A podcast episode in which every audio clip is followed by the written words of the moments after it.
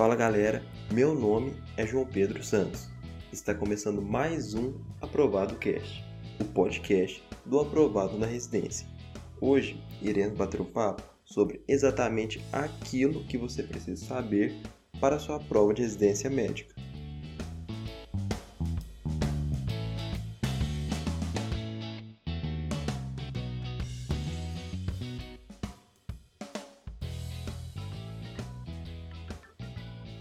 E o episódio de hoje é sobre outra doença do grupo das síndromes febris. E eu vou te contar especificamente sobre a leptospirose. Mas, antes de iniciar, eu gostaria de te lembrar de assinar o Aprovado News. O link está na descrição desse episódio. E, ao assinar, você vai receber no seu e-mail favorito tudo o que você precisa saber sobre provas, editais, currículo e residência médica, de uma forma simples, direta e atualizada. E eu gostaria de te lembrar de me seguir no Instagram, que é @aprovado.na.residência, para você não perder nenhum episódio, flashcards e diversos outros assuntos sobre residência. E também me seguir aqui na plataforma que você está me ouvindo agora. E para ter acesso a mais dezenas de outros episódios como esse, assine a nossa plataforma. O link está na descrição desse episódio.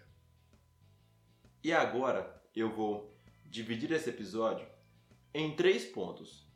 O primeiro é sobre a clínica do paciente. O segundo ponto, sobre o diagnóstico. E o terceiro ponto, sobre o tratamento. E antes de iniciar, eu gostaria de pontuar algumas coisas sobre a forma como é cobrado a leptospirose nas provas. E você vai ver que em toda a questão desse assunto, a banca já vai te dar algumas dicas clássicas que está querendo falar sobre a leptospirose. Como uma pessoa que estava em uma enchente, depois surgiu com uma dor na panturrilha, ou que apresenta uma lesão renal aguda com hipocalemia, ou algo do tipo. Mas por que eu já iniciei o episódio frisando esses pontos sem ao menos explicá-los? É justamente para você ficar bem atento quando eu falar que determinado assunto do episódio é algo rotineiro nas provas, certo? Então, vamos lá.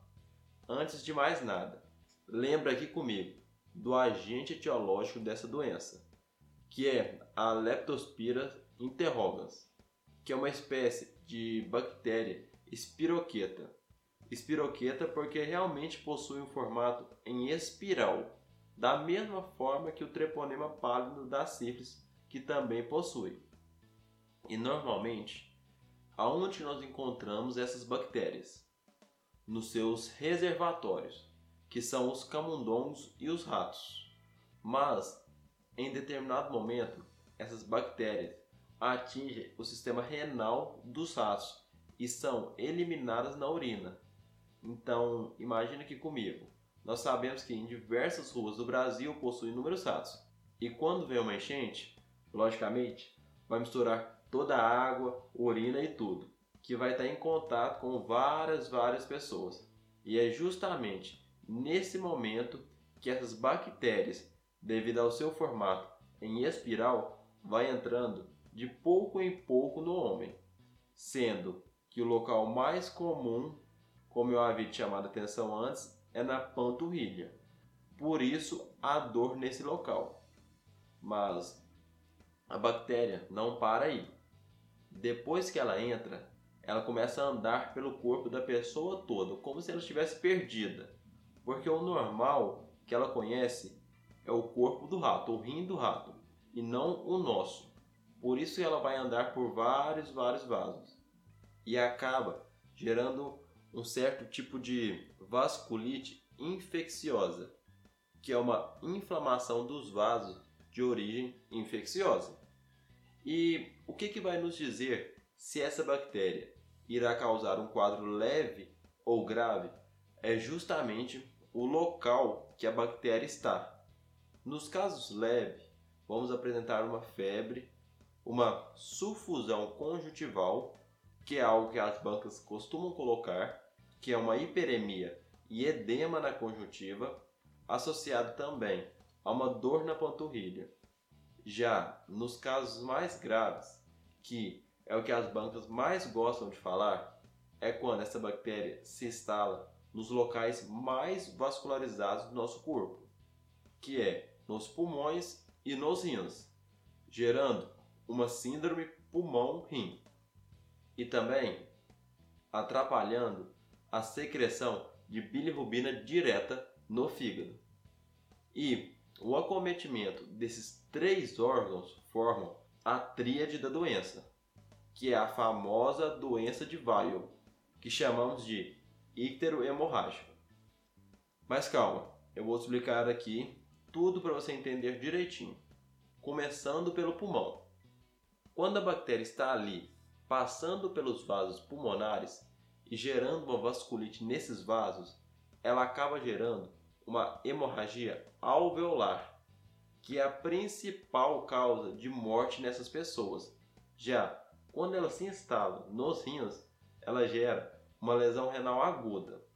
Mas o que nos chama a atenção é que, normalmente, quando uma pessoa tem uma lesão renal aguda, o esperado é que haja um aumento de potássio. E aqui ocorre justamente ao contrário. Por isso que as bancas batem muito nessa tecla, por apresentar uma lesão renal aguda com hipopotassemia. E por último, sobre o fígado. Aqui, o que ocorre não é uma destruição dos hepatócitos, e sim um acúmulo de bilirrubina direta, fosfatase alcalina e γ-GT, devido à leptospira atrapalhar a secreção dessas enzimas. E, consequentemente, esse paciente ficará ictérico. Mas lembra que eu havia falado que ele apresenta também uma sulfusão conjuntival, em que a sua conjuntiva ficará hiperemiada. Então, acaba que ocorre uma certa mistura de cor na conjuntiva dessa pessoa, com vermelho e amarelo, no caso da icterícia, e forma a famosa icterícia rubínica. Entendido? Basicamente, o ponto mais abordado nas provas é justamente sobre a clínica desses pacientes. E para finalizar, eu vou te contar sobre o diagnóstico e o tratamento. Como forma de diagnóstico, podemos fazer através da clínica e com alguns exames que são inespecíficos, como a dosagem da CPK, que estará elevada, e a diminuição também das plaquetas. Mas o exame padrão ouro é a microaglutinação. Já para o tratamento, vamos dividi-lo da mesma forma da apresentação, na forma leve e na forma grave da doença. Para a forma leve, entramos com doxiciclina. Já para o tratamento mais grave, a droga de escolha é a penicilina cristalina.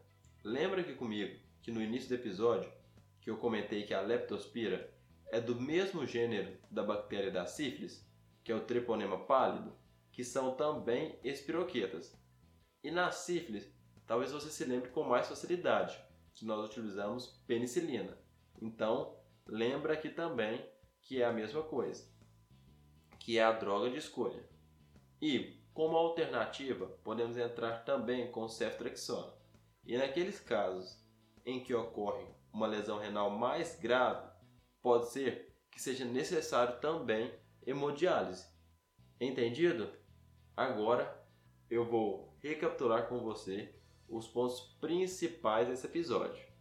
Inicialmente, lembra aqui comigo que estamos falando da Leptospira interrogans, que o seu reservatório são os ratos, e ao entrar no homem acaba gerando uma vasculite infecciosa, podendo gerar quadros leves, com apenas febre, sulfusão conjuntival e dor nas panturrilhas, como também quadros graves, como a doença de Weil, que é a ictero hemorrágica, levando a tríade hemorragia alveolar, lesão renal aguda com hipocalemia e icterícia cubínica. Já o teste padrão ouro é a microaglutinação. E para o tratamento, para os casos leves, entramos com doxiciclina. Já para os casos graves, penicilina cristalina como escolha e ceftriaxona como alternativa. E no mais, galera, é isso. Com o que abordei hoje, vocês conseguem lidar grande parte das questões sobre leptospirose. Obrigado por ter me ouvido, compartilhe com os amigos e até a próxima semana. Valeu!